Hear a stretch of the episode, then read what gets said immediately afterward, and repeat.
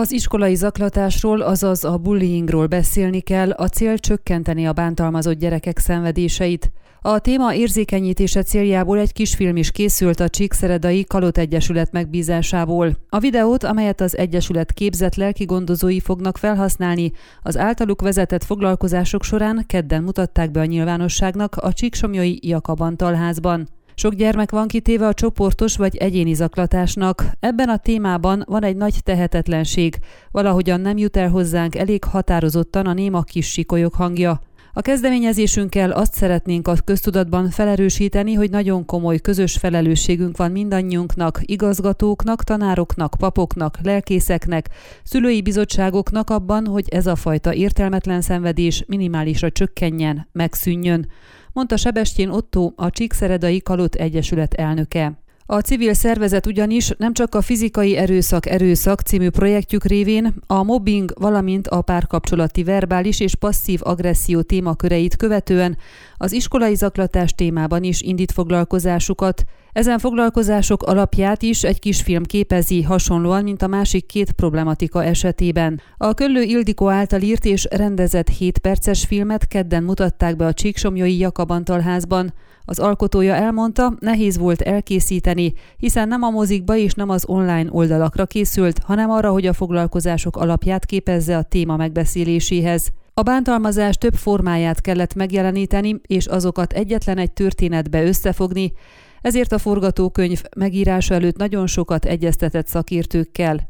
A kisfilmnek három változata készült más-más végkifejlettel, egy a felnőtteknek, szülőknek, pedagógusoknak, egy a 12-14 éveseknek és egy a 14-18 éveseknek.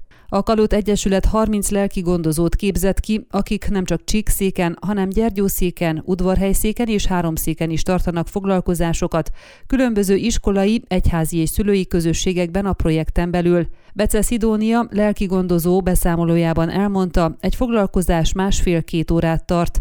A kisfilmek mély érzéseket indíthatnak el a gyermekekben és felnőttekben is, ezért fontos, hogy átbeszéljük. A foglalkozásokat úgy szoktuk kezdeni, hogy körbeülünk a gyermekekkel, és a bemelegítő körben próbáljuk felmérni a hangulatot, hogy milyen a csoport dinamikája. Bemutatkozunk és elmondjuk, hogy miről fogunk beszélni. Felvezetjük, majd általánosságban beszélünk a témáról. Ezt követi egy rövid csoportmunka. Három-négy fős csoportokra osztjuk őket, és megkérjük, hogy minden tudásukat a bántalmazásról, ebben az esetben a bullyingról írják össze. Amikor a kis csoportokban ezt megbeszélték, akkor ismét körbeültünk, és közösen megbeszéljük, meghallgatjuk mindenkinek a véleményét. Azt tapasztaltuk, hogy vannak, akik alig találkoznak a bántalmazással, mások pedig a legsúlyosabb formáit is ismerik vagy átélték. Miután a témát körbejártuk, megadtuk az alaphangot, rátérünk a kisfilmek vetítésére. Általában a vetítést mélységes csend követi, ezt kivárjuk, majd lassan kezdjük kérdezni, hogy mit láttak, mit éreztek. Fontos a bizalmi légkör megteremtése, mert ha várunk és türelmünk van, akkor lassan kezdenek megnyílni a gyerekek,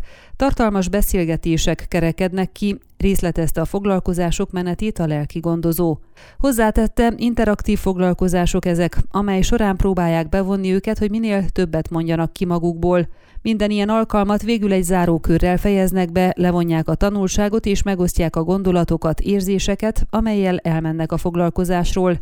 Nem jó, hogy homokba dugjuk a fejünket, mert ezek valós problémák. Erről beszélni kell, húzta alá. Azok az iskolák, osztályközösségek, szülői, egyházi és más közösségek, akik elhívnák a lelki gondozókat, foglalkozásokat tartani, a Kalót Egyesülettel kell felvegyék a kapcsolatot. Ön a Székelyhon aktuális podcastjét hallgatta. Amennyiben nem akar lemaradni a régió életéről a jövőben sem, akkor iratkozzon fel a csatornára, vagy keresse podcast műsorainkat a székelyhon.pro portálon.